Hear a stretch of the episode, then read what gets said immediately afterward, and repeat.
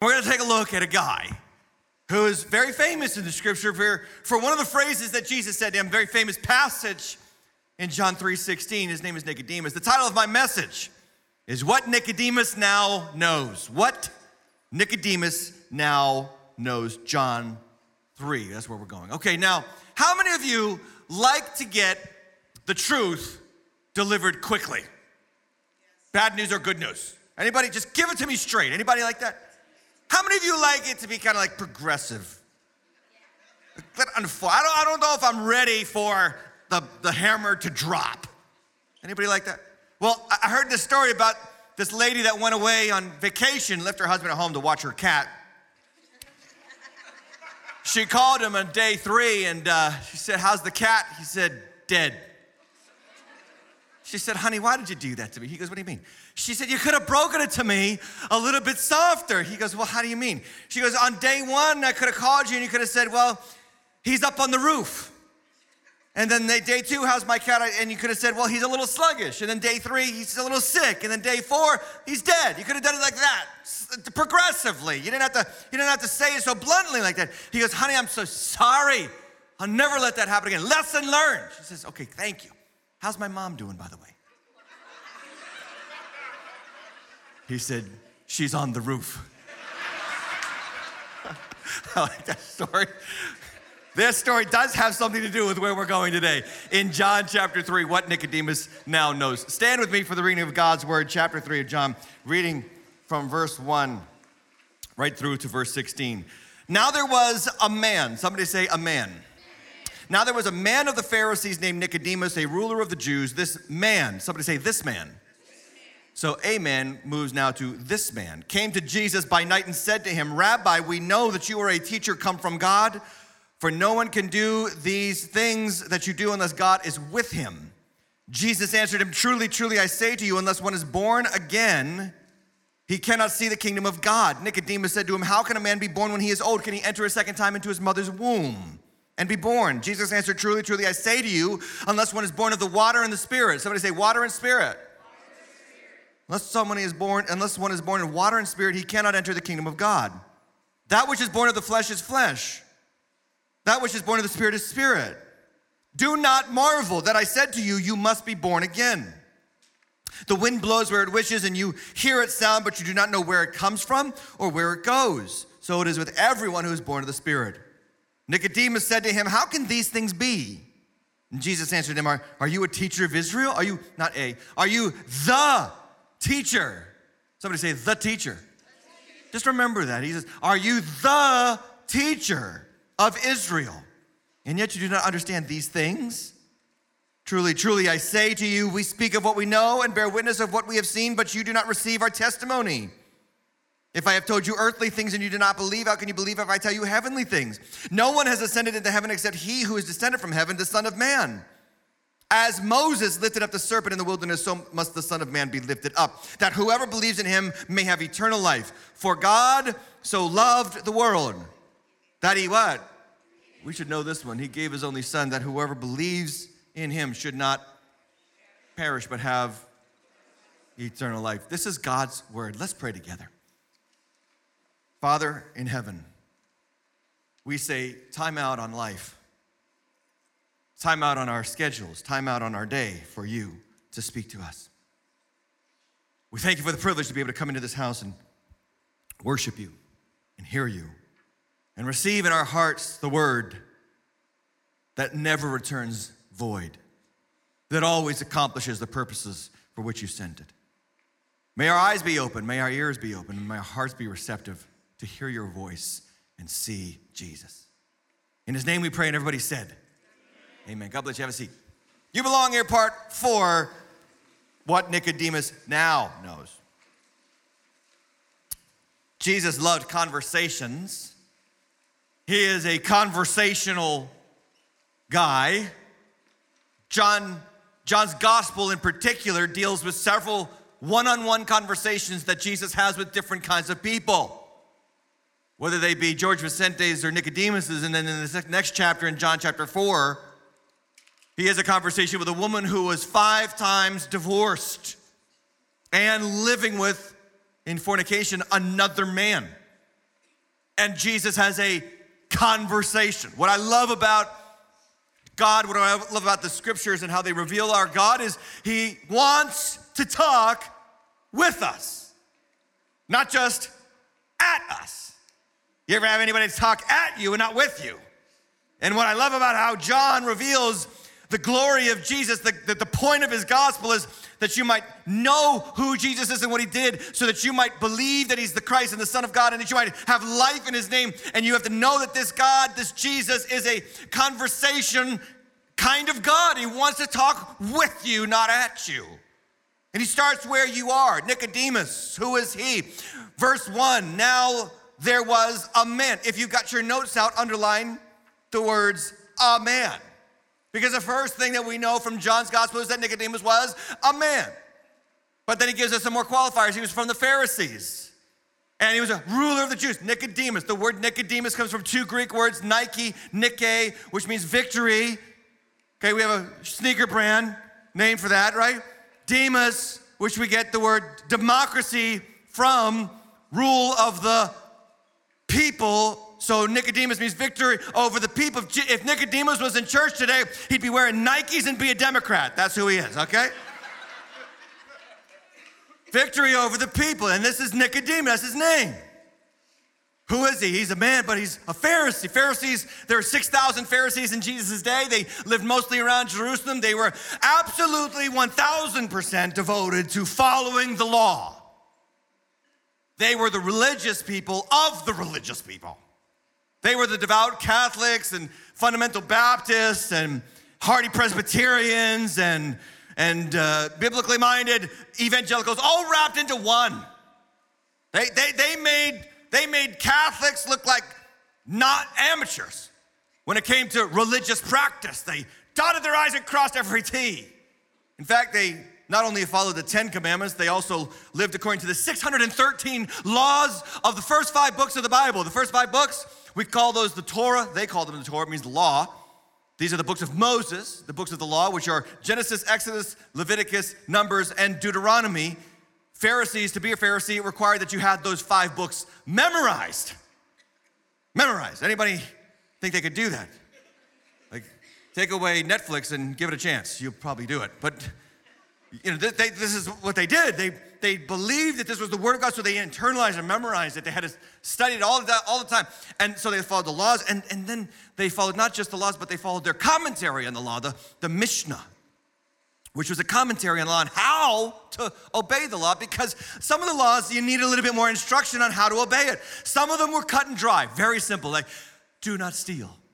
Like that one's cut and dry. What does that mean? Don't take other people's stuff, right? That's simple do not commit adultery. That's pretty simple. Like nobody commits adultery by mistake. Nobody's like, why, you're not my wife.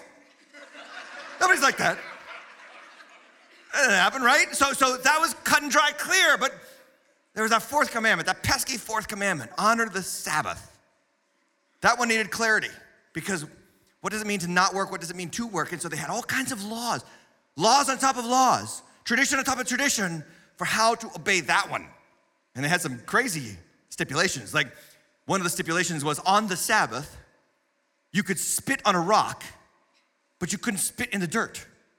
Because if you spit in the dirt, you could possibly make mortar, and mortar is how you make bricks, and bricks are how you make walls. And so you would be unintentionally working on the Sabbath if you spit in the dirt. Crazy stuff, right? You could walk on the Sabbath two thirds of a mile, but you couldn't walk any further than that. Pity the fool that walked two thirds of the mile away from his house, couldn't walk back. Poor guy.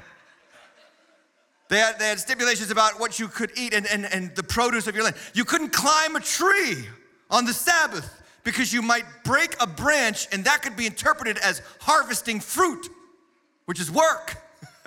All kinds of crazy stuff. The craziest one was you could eat an egg laid by one of your chickens on the Sabbath so long as you killed the chicken for breaking the Sabbath.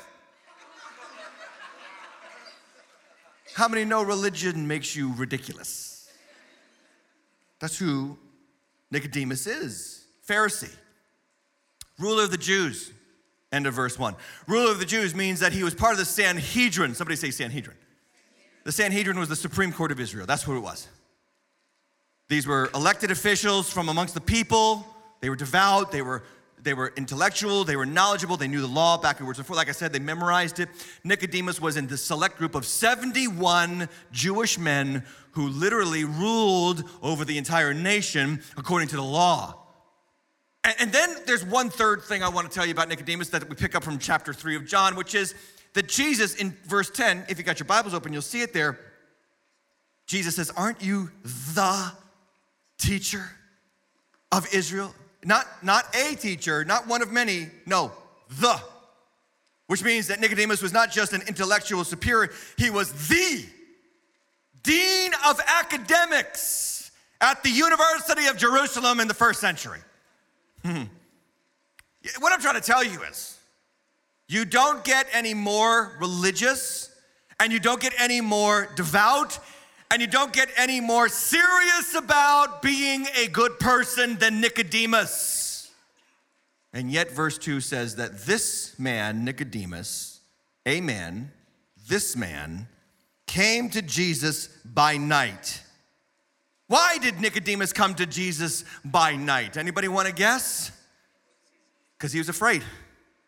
He was afraid that his little religious insider group would see him associating with this obscure Nazarene carpenter turned rabbi. You have to understand in the geography of Israel, Jerusalem, where Nicodemus lived, was in the south, and Nazareth, where Jesus was from, was way up in the north. We're not talking about like this is the Bible Belt. Jerusalem is like the Bible, Dallas, Texas, or I don't, I don't know, Tennessee or, or Atlanta, Georgia. He's, he's not from Boston, he's from like Bangor, Maine. That's where Jesus is from. Like that's the relationship, right? So, so this obscure guy who's doing these signs and wonders, Nicodemus comes to him by night, and his name is Nicodemus, and it makes it very convenient to call every sermon ever preached on John 3 Nick at night. Stupid preacher jokes. Thanks to Nickelodeon. But that's, you know, he's coming to Jesus tonight because he wants to hide. And, and I love the fact that the scripture just says, wait a second, he's just a man. He's just a man. Here's what that means. You know what? Strip away all the things that you think you are. Strip away your titles and your academics and your degrees and your, and your knowledge and all the things that all the people and all the groups and all the social clubs that you belong to. And when you stand before God, you're just a man or a woman, right? That's what John is saying here. And you have to know that when you read the Bible, you can't worry about chapter divisions. You know, chapter divisions in the Bible were not a part of the original text of the Bible. So, so this was from one from chapter two, read right to chapter three, because let's just back up in chapter two, verse 23. This is how John left off that chapter. He says, Jesus was in Jerusalem at the Passover feast, and many believed in his name when they saw the signs that he was doing. But Jesus, on his part, did not entrust himself to them because he knew all people and he needed no one to bear witness about man. For he himself knew what was, last two words, everybody, what? In man. Jesus knew what was in man. Don't stop reading, read right into chapter three. Now there was Amen. So when John is talking about the fact that Jesus knew what was in man, exhibit A is Nicodemus, a devout, religious, intellectually superior, revered leader of Israel. And before Jesus, he's just a man. And, and more importantly, he just he comes to this obscure rabbi from Nazareth. Like with all of his clothing and all of his, you know, they wore funny hats and they had the scripture talks about phylacteries, phylacteries, which are still a thing in Israel to this day. They're little black boxes that they would strap to their foreheads and to their forearms, and they would put little Torah scrolls, little parchments of scripture, wrap them up and put them in there because the scripture says in Deuteronomy that you shall wrap that you shall write them on your hands and on your foreheads. they literally take it literally that you got to put the word of God. That would be like a modern day Christian, you know, sewing the Bible to his forehead and walking around and say, "Well, the Bible told me to do this." Like this religious leader comes to this obscure Nazarene carpenter. And do you know why? Do you know why? Because apart from all of his religion and all of his accolades and all of his glory in the eyes of man, here's what Nicodemus knew. Write, write this down. This is point number one. What Nicodemus knew is that you can be religious and not right with God. Put the, write that down. Can we get that on the screen? A little bit delayed back there. You can be religious and not right with God. That's what Nicodemus knew. Let me put it this way in America you can be a good person and not right with God. America's favorite religion is not Christianity. It's, I'm a good person. Because every time you ask somebody, are you going to heaven? Sure. Why? I'm a good person. Well, based on what? Whose standard are you going with? Well, I'm not as bad as Jeffrey Dahmer. Really? We're going to, you only go to hell if you eat your neighbors? That's where we're going? Everybody that doesn't eat people is going to heaven? See, this is the game that we play with ourselves because we do this as Americans all the time. I'm a good person. Well, how do you know? I feel it in my heart. Your heart is sick. You have a sick heart. Your heart lies to you on a regular basis. The, mo- the person who lies to you the most is you. You're always lying. You're always deceiving. Even your own thoughts don't, aren't true. Your feelings aren't real. They're momentary synapses in the brain brought upon you by the experiences of the moment. Jeremiah chapter 17, verse 9 the heart is deceitful above all else, the heart lies. Jesus said about the human heart, he said, out of, the, out of the heart of man comes evil thoughts, murders, fornication, lies, adultery. Listen, it's not the R rated movies that make you defiled, it's what's already in here that make you know you're not what you should be. This is what Nicodemus realized. You could be a good person, you could be a religious person, you could be a devout Catholic, a fundamental Baptist, a hearty Presbyterian, and still not be right with God. That's why he comes to Jesus at night. Something's missing, something's not right, and he knows it. And this Jesus knows something and has something he doesn't have. So, what does Jesus do in verse 3? Drop the hammer. Cat's dead. Okay, here's what he says Truly, truly, I say to you, unless one is what? Born again. Man, no two words in the English language have more cultural baggage than those two. I used to work in secular work. I used to work at a bank, and I, I've been born again my whole life, basically, you know, since I was a kid. But that term born again, because of the 80s, got a lot of, you know, baggage associated with it. One of those born again believers, oh, those crazy people. And I remember I was working with a bunch of people who were Catholics and devout Catholics. And when the conversation led to the fact that, that I was born again, they started laughing and mocking me. And, oh, you're one of those born again people. I said, I said, okay, just let me just tell you that the Jesus that your church talks about said that unless you're born again, you cannot see the kingdom of God. And I'll never forget, one of the ladies said to me, shot right back, she said, Well, I guess I'm not gonna see the kingdom of God then. Mind you, this was a devout Catholic religion can make you ridiculous. It can blind your eyes to your need for God. So Jesus says you can't do it. You can't, you can't see the kingdom of God, Nicodemus. All of your religious upbringing and, and all of your training and all of your schooling are nothing before the eyes of God. So Nicodemus has got questions. Verse 4 How can a man be born again when he's old? He can't enter into his mother's womb again, Jesus. Don't be ridiculous. Wouldn't it have been funny if Jesus was like, no, duh. That's not what I'm saying, Nicodemus. And the answer from Jesus is truly, truly, whenever Jesus says truly, truly, it's like, pay attention. This is serious. I say to you, unless one is born of water and the Spirit, make sure you just note that. We're going to get back to that. He cannot enter the kingdom of God. That which is born of the flesh is what? Flesh Flesh gives birth to flesh. Let me put it this way evil gives birth to evil. Bad people give birth to bad people. How many of you parents, every once in a while, you'll see your worst trait come out of your child? Doesn't it make your blood boil? You're like, what? Yet, how did you become? And in denial, you won't admit that the, they're you. There's a great commercial in the 1980s where the kid was caught by his dad smoking pot. Remember this? And his father breaks into the room and said, Who taught you to do this? Where did you learn to do this stuff? What does the kid say? I learned it by watching you. That's like time to burn the bongs. I gotta get out of this thing, right? Like, our flesh gives birth to flesh. Some of you blame your parents for your bad habits. You know why? Because flesh gives birth to flesh. Some of you are parents and you're tired of your kids blaming you for all their problems. The good news is, is that God has a wonderful sense of humor, and He will give your kids that blame you for their bad habits, their kids of their own that will blame them for their bad habits. so the future's bright.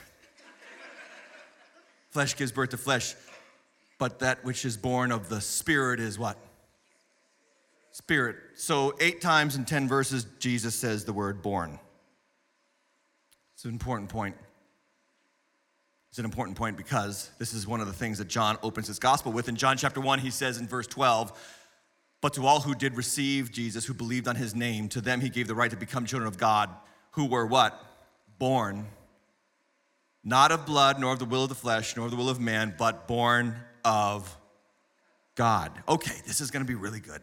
Okay.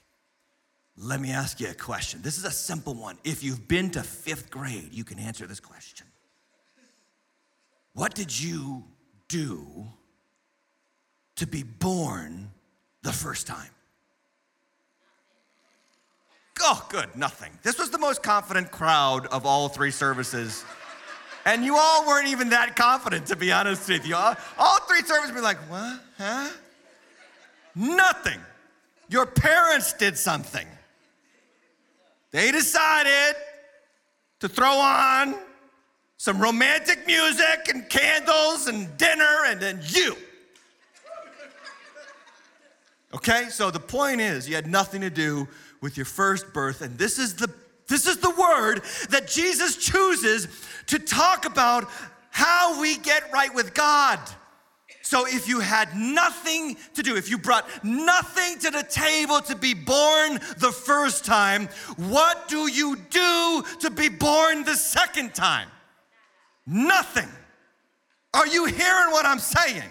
Jesus is challenging Nicodemus at the core of who he is, because at the core of who he is, he's a religious guy who does all who does all kinds of religious things that make him think he's right with God. And Jesus shows up and says, None of that counts. You are not someone who achieves salvation. You are someone for whom God loves and gave his life for, so that you might be born again. And the only thing you bring to the table is your sin.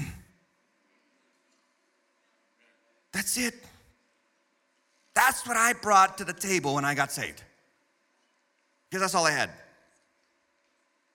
And God brought His grace, His love, His mercy, His kindness, His compassion, and made me a brand new person.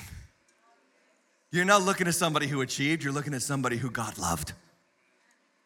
That's what Christianity is really all about. See, it's the men and the traditions and the churchianity that clouds it all up with all kinds of layers of gunk that turn people off and say, I don't want a part of that. That's not what I want. I don't, I don't like that, all those rules. It's not that. It's, it's, it's something happened in us that wasn't what we did, it was what God did for us. And I'm born not of flesh alone, but I'm born of the Holy Spirit of God.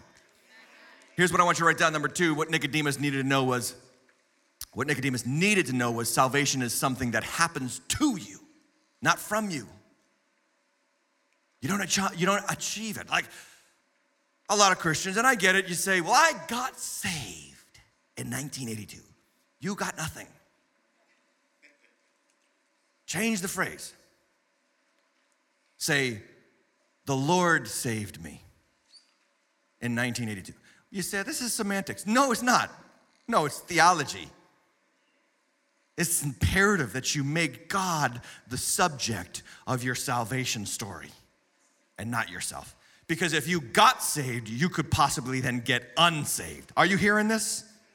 But God saves. God, subject, saves, verb, you, direct object. That, so this is important because it's not my story, it's his story. It's not you story, it's not me story. Me story is a mystery. I don't know why I act the way I act. I don't know why I did the things in the past that I did. I could blame my parents for some of it, but most of it's my own stupid fault. It's not my story or me story, it's his story for my story so that my story can glorify his story. Are you hearing? Because this is really good preaching, man, and I'm telling you, you gotta wake up a little bit this morning. It's not I got saved, it's the Lord saved me. If you're finally starting to realize that you had nothing to do with your salvation, just give the Lord a good amen. amen. This is what Nicodemus needed to know. Verse 7. And I think Jesus is looking at Nicodemus, and Nicodemus is like, because look at verse 7. What does Jesus say? Do not marvel. I can see you're confused. Don't do that. Don't marvel that I said you must be born again. Verse 8 the wind blows where it wants, where it wishes. If you got your notes out, underline where it wishes. And you hear it sound, but you don't know where it comes from or where it's going to go. You don't know those things. Some of you, that's your story. You don't, you don't even know the exact date that you got saved. Like, I get, there I go, I use the word. The Lord saved you. You don't even know the day the Lord saved you. It just, suddenly, I was talking to somebody between services, I think last night after service, and and he said, Pastor, you'll never believe where I got saved. I got saved while I was standing in a church. They didn't even preach yet. They were just singing about Jesus, and the Lord saved me. I know that we do the hand raised moment because we want to guide you in a prayer to confess Christ, but sometimes it happens and sometimes it doesn't. Sometimes it's just a reaction to that fact that it already happened. The wind blows where it wishes. You hear it, you see the effects of the wind, yeah? You see the effects of the wind.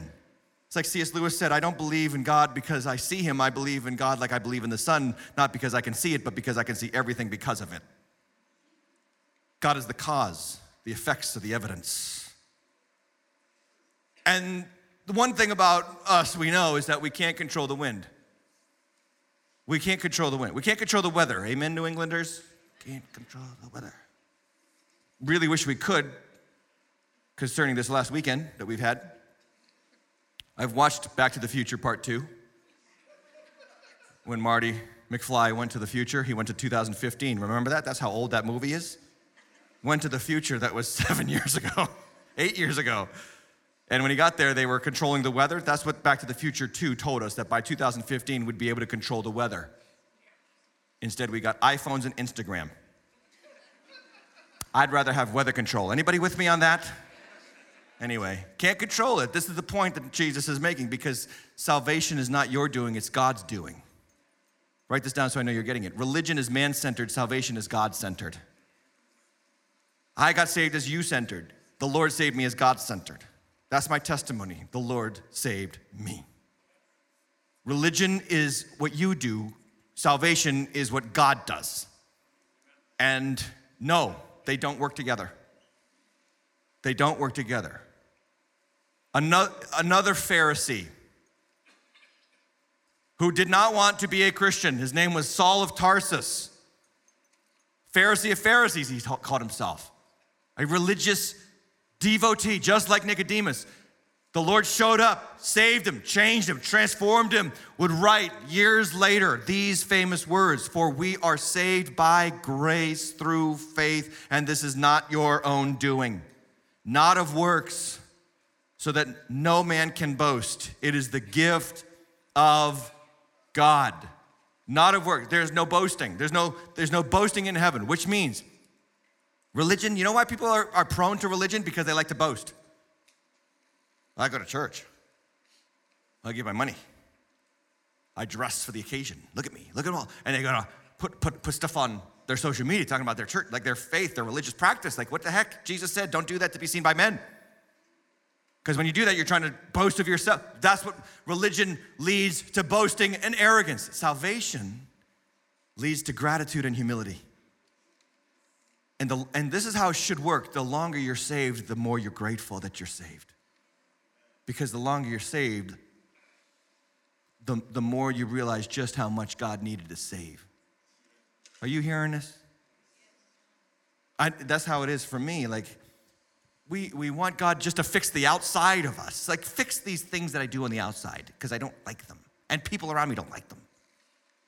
But God isn't just interested in fixing the outside, He wants to fix the motivation inside that produces the outside. And guess what? He wants to go deeper than that. He wants to, he wants to fix the things underneath the motivation inside that produces the things we do on the outside. And Christianity and, and walking with Christ is a lifelong exploration of how much God needed to change about you. Because I don't know if I'm talking to anybody who knows there's, some, there's still some stuff that's inside, and I'm like, why is that there? And then the longer you say, the more that happens for you that God saves you. Religion is man centered, salvation is God centered. Hey, religion leads to anxiety, salvation leads to peace. Religion leads to anxiety. How? Because if you're doing the I'm a good person thing, if you're doing that game, I got, I got a great question for you. How good is good enough? I'm a good person. Uh-huh, uh-huh, uh-huh. How good is good enough? Do you are you sure you did enough to get to heaven? Are you sure? Maybe you did some things to undo the stuff that you already did, so maybe you need to redo that stuff and stop doing the other stuff that undid the stuff that you did before. Anxiety, are you hearing that? Anxiety, anxiety, I'm not sure, I'm not sure. That's because you've put your faith in you and not in God. This is what Nicodemus needed to know. Number three, what Nicodemus should have known. This is a long point, long phrase. So just we'll leave it up there for a while. Only God can make life come from death, light come from darkness, and order come from chaos. Only God can do that. God is the one who brings this stuff about. Right? Nicodemus should have known this. Because what did Jesus say? You are the teacher of Israel. Study this book, not the, Old, not the New Testament, the, I understand, the Old Testament, but you study this, it's your life, it's your occupation, it's everything, and you still don't get it? You still don't get that God is the source of everything? You got to be born through the Spirit and through the water. And so here's what Nicodemus asks in verse 9. He says, How can these things be? Verse 9. Verse 10, Jesus says, You are the teacher in Israel and you don't understand these things. What things? Let's go back to verse 5. It says this Unless one is born of the water and the Spirit, he cannot enter in the kingdom of God. That's verse 5, okay? Verse 5. Unless you're born of the water and the Spirit, you cannot enter the kingdom of God. Water, Spirit. Somebody say water. Somebody say spirit. Those two things go together all over the Bible. And the reason why Jesus is incredulous that Nicodemus doesn't get it is because Nicodemus, if he studied the Bible, he would have seen it. That God's Spirit and God's water, work on water, always produce life. Let's take a look. Let's do an Old Testament tour of these two phrases going together. Go all the way back to Ezekiel chapter 36, when Israel has been abandoned by God. They've, she, they've been exiled into Babylon, and they are look they look hopeless and helpless. And, and, and God sends Ezekiel, this prophet, this Old Testament prophet, to give them a good good news. Give them good news. And here's what he says: Ezekiel 36, 25. I will sprinkle clean what? Water on you and you shall be clean from all your uncleanness, and from all your idols I will cleanse you, and I will give you a new heart, and a new spirit I will put in within you, and I will remove the heart of stone from your flesh, and give you a heart of flesh, and I will put my spirit within you, and I will cause you to walk in my statutes and be careful to obey my rules. What is going on? God is saying, I am going to change you from the inside out. I will, I will, I will, I will wash you with my water, and I will fill you with my spirit. That's salvation. When God washes you of sin and puts His Spirit inside so that you don't obey Him because you're following the religious crowd, but because your heart has been changed by His Holy Spirit. See, a lot of people talk about in America that Christianity is on the decline. That's not true. That's not true. Do you know what's on the decline? Fake Christianity is on the decline. People who just followed the religious crowd because being a Christian gained you some points in the community that was the United States of America. Ladies and gentlemen, those days are over. And everybody who was just following the crowd through religious practices to be accepted by other people who were following the religious practices, those people have suddenly woken up to the fact that being Christian is no longer cool. And so they've jettisoned Christianity because they were only doing it for the sake of other people's approval. But God is still working in people's hearts from north to south, from east to west, from LA to Boston and Chicago to Dallas. People are still coming to the Lord Jesus Christ as God changes the heart and not just the habits. It's the Spirit changing your heart and washing you with His water. Let's back up a little further in the Bible to Exodus when the people of Israel are coming out of Egypt and God has saved them out of their slavery and they're walking into the promised land and, and they hit a roadblock and, and they come up on the Red Sea. This is a very famous story, and we miss, we miss a little detail of the story. And they can't go any further, and they look behind them and there's Pharaoh's army, and Pharaoh's army is charging, coming to kill them, wipe them out, because he's got a bit of a case of FOMO. He's missing out now on having his slave labor. So he's coming to get them back, and they and they cry out to God, Did you, did you just bring us out into the desert to let us die? And, and God's like, I don't know what to do. And, and, and the and, and I'm sorry, Moses is like, I don't know what to do. And God is like, stop whining. God says to Moses, take your staff and raise it up. Exodus chapter 14, look what happens. Verse 21. Then Moses stretched out his hand over the sea, and the Lord drove back the sea by a strong wind. The word in Hebrew is ruach, which means spirit. It wasn't a natural wind, it was a supernatural wind. And all night, and made the sea dry land, and the waters were divided. And Israel functionally gets baptized. Paul talks about this in 1 Corinthians 10. He says Israel gets functionally baptized in the water and in the sea and they come out of that sea a new nation. And Pharaoh goes into the water, and the water closes up on him, and he's dead. And God destroys their enemies through the water, through the work of his spirit, and gives birth to a new nation through the work of his spirit upon the waters. That's why you get baptized. That's why you get baptized, because you're saying publicly and visibly that this is what happened to me. God brought me out of my slavery to sin and changed my heart and made a new man and a new or a new woman inside. Let's go back even further to the Bible, Genesis chapter 8. And poor Noah is floating on the waters. We like to focus on the fact that Noah was faithful and he built the ark and it was a powerful story. And he brought the two by two animals and the seven clean animals, you know, seven of each clean animal. It's a really cool story, cute story. We put it on our nurseries for our kids, which is really weird. Anybody paint the nursery in the Noah's Ark theme? We did this for our first child. I remember I walked into it, I'm like, why did we do this? This is when God killed everybody. Why did we do this for the decorations of my child? Anyway, um, so Noah is on the ark floating, and the water, the, the rain has stopped, but the, the whole planet's covered in water. It's like a Christopher Nolan film sitting on the water with all these animals, and you have to think, what, what went through Noah's mind in that moment? He, might, he must have been like, uh, what now? Everybody's dead except my kids and my daughter in laws and my wife and these animals. And he doesn't know. But verse 1 of Genesis 8 says, God remembered Noah and all the beasts and the livestock that were with him in the ark, and God made a wind, ruah, blow over the earth. And what? The waters subsided. God's work of the wind of the Spirit on the waters brought new life to Noah. We can go even further back in the Bible. Let's go to the first page, the easiest chapter to find Genesis chapter 1. In the beginning, God created the heavens and the earth, and the earth was without form, chaotic, and void, and darkness was over the face of the deep. And the Spirit of God was hovering over the face of the waters. And God said, Let there be light. And there was light. God brings life out of death. God brings light out of darkness. God brings order out of chaos. Why is that important? Because apart from God, your life is chaos, you're walking in darkness, and you're destined for death.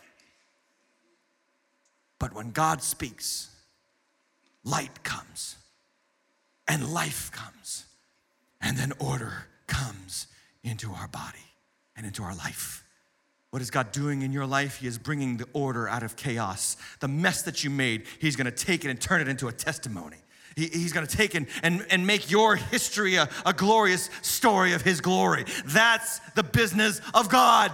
And the scripture says in Genesis 1 9 that God separated the waters and he put dry and let dry land appear. And scripture says that he squeezed together some dust of the earth and blew into the nostrils of Adam and made a living being out of the dust of the earth. And that is a picture, friends, of how God makes us. He takes us from the dirt, he takes us from the mess, he takes us from the, the mud and muck of life, and he puts us in his hand and he breathes into us his spirit, and we become born again the work of God. That's why Peter says in 1 Peter 1 23, he says, You have been born again, not of perishable seed, but of imperishable through the living and abiding word of God.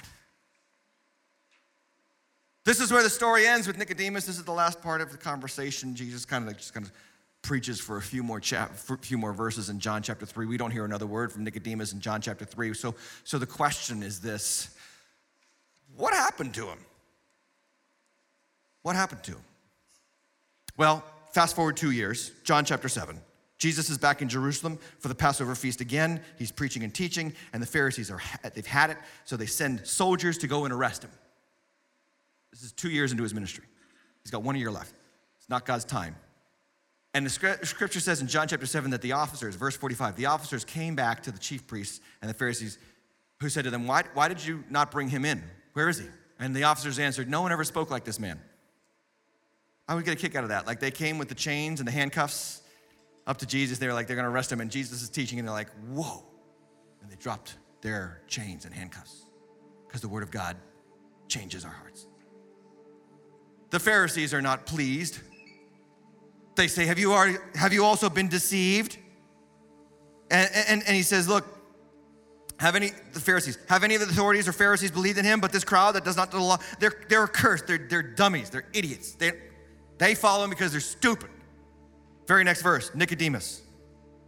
Nicodemus, who had gone to him before and was one of them, said to them, Does our law judge a man without first giving him a hearing and hearing what he does and learning what he does? You know what Nicodemus is doing right here? He's starting to step out into the light.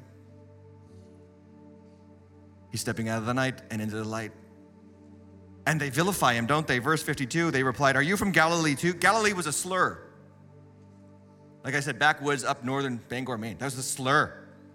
Are you from there too? Are you backwoods Nicodemus? Are you crazy? Are you one of them? Search and see there's no prophet from Galilee. You know you're you know you're starting to come to Jesus when the people who used to love you start to mock you. Are you hearing what I'm saying? Fast forward one more year. John chapter 19, Jesus has been put on the cross and has died. He has breathed his last. His body is dead. John chapter 19 says, after these things, verse 38, Joseph of Arimathea, who was a disciple of Jesus, but secretly because of the Jews, asked Pilate that he might take away the body of Jesus, and Pilate gave him permission, so he came and took away his body. Look at this next verse. Nicodemus also who earlier had come to Jesus by night, came bringing a mixture of myrrh and aloes, about 75 pounds in weight. 75 pounds is an enormous expense. It was actually the exact weight of spices that they used to bury kings with. What is Nicodemus doing? He's stepping out of the night and into the light. That's where the Bible ends with regards to Nicodemus. But good news, we have church history and tradition that tells us a little bit more about what happened to Nicodemus. You know what happened to Nicodemus? The Lord saved him. He identified with Jesus and he got baptized. Guess who baptized him? John. John and Peter baptized Nicodemus. He followed Christ, he worshiped Christ, he glorified Christ, and he lost everything. They stripped him of his titles. They took him off the Sanhedrin. They kicked him out of the Pharisees' sect. They, they took away his property. Third richest man in Jerusalem at the time, they took away all his money. And they exiled him out of the city of Jerusalem. And years later, for bearing witness to Christ in front of strangers, he was beaten to death with clubs. And the world would say that Nicodemus lost everything, but in that moment, he already knew he had gained everything. Because he came to Jesus at night in John chapter 3, but for 2,000 years, ladies and gentlemen, he's been walking with Jesus in the light of his glory in heaven. You're gonna see Nicodemus in heaven. You're gonna see, because here's what Nicodemus now knows. Here's what he now knows. He's in heaven not because of his religion, but because he received and believed the Savior. And the most important question of your life is if you've done that too. So, your religion and your accolades and your accomplishments and your good personism, before God, you're just a man or you're just a woman. And your only hope is to trust the Savior.